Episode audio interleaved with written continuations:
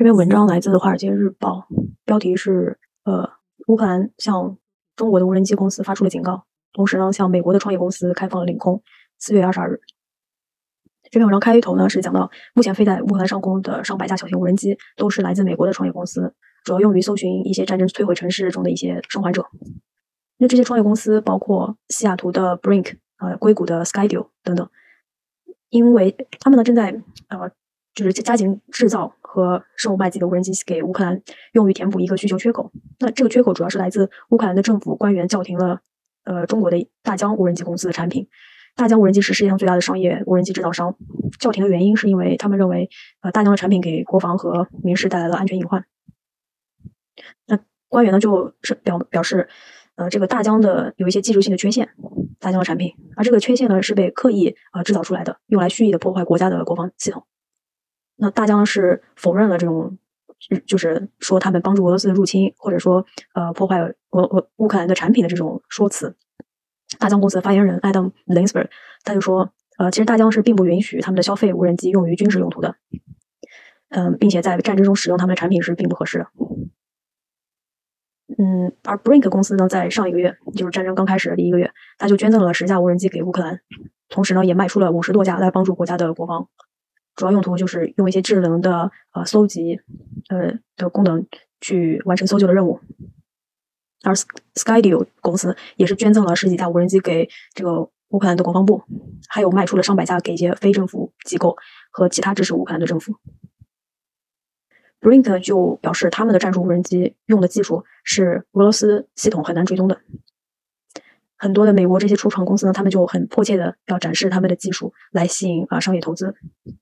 因为在很多年之前，哦，就之前的很多年吧，无人机这个行业都是被大疆所所主导占据着的，就是民用无人机市场，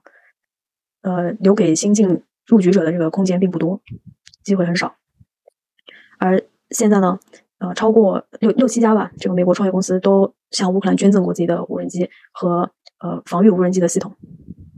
那下面就描述了一些呃乌克兰的非政府机构采购了这些设备，其中包括一家呃经销商，就是一家一个老板，他就。买了 Skydio 的无人机进行测试，测试完之后，他就说接下来计划订更多的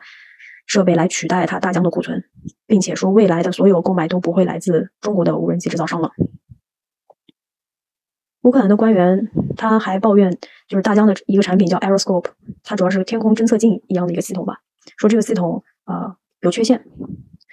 这个系统主要是用于监测天空中飞行的呃其他无人机和飞机，在乌克兰很多个地方都有，呃。有一些情况是用来保护非常重要的基础设施的。乌乌克兰的官员就和大疆都说，都都是承认这些系统在呃战争开始之前是有一部分没有被打开的，所以这也就引发了一些乌克兰人就怀疑，呃，这个是因为有一些地缘政治的动机啊，导致公司蓄意嗯没有打开，让俄罗斯的飞行器飞过来而不被发现。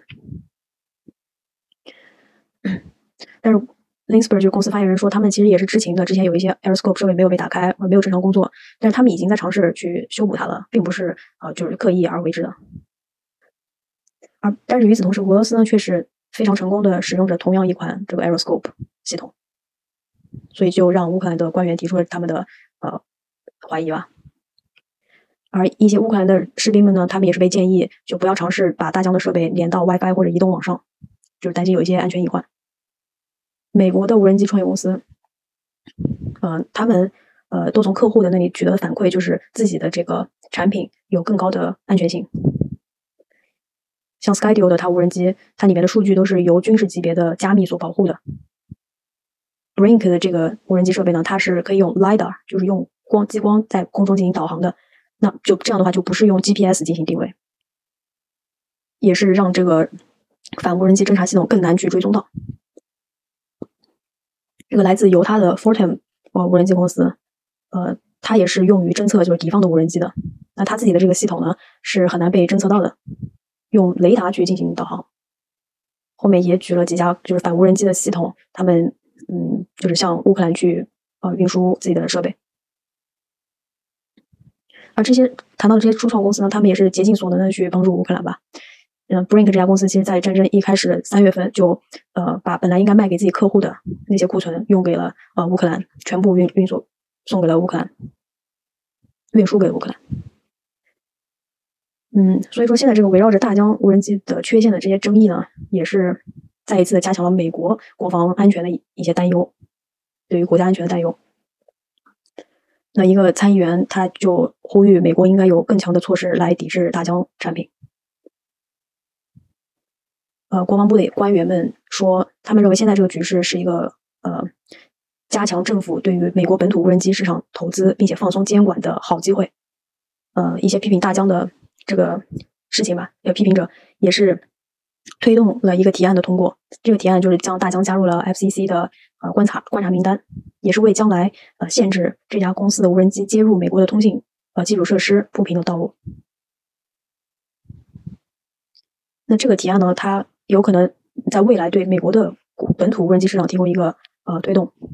其实，在二零一七年呢，就呃有一个来自。Trump 的总统令就是禁止美国军队使用大疆无人机，但是，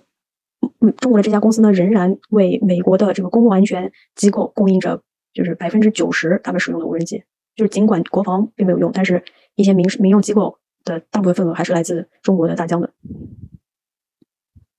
但是大疆的发言人 Linsberg 呢，他就说，其实真正的风险是这些欠缺考量的这个立法，它会让美国很多这个。公共安全的部门，还有一些其他的政府运作没有办法，呃，自由的选择他们想用的产品。就你通过的这个提案是强制我不能用，但是我的产品就是好，你就嗯，就很多人想用却没办法。他并且他表示，这个国家安全的担忧是好像没有根据的，因为现在没有任何已知的证据来证明，呃，大疆上面所搜集的数据是被呃输送呃传输给中国的。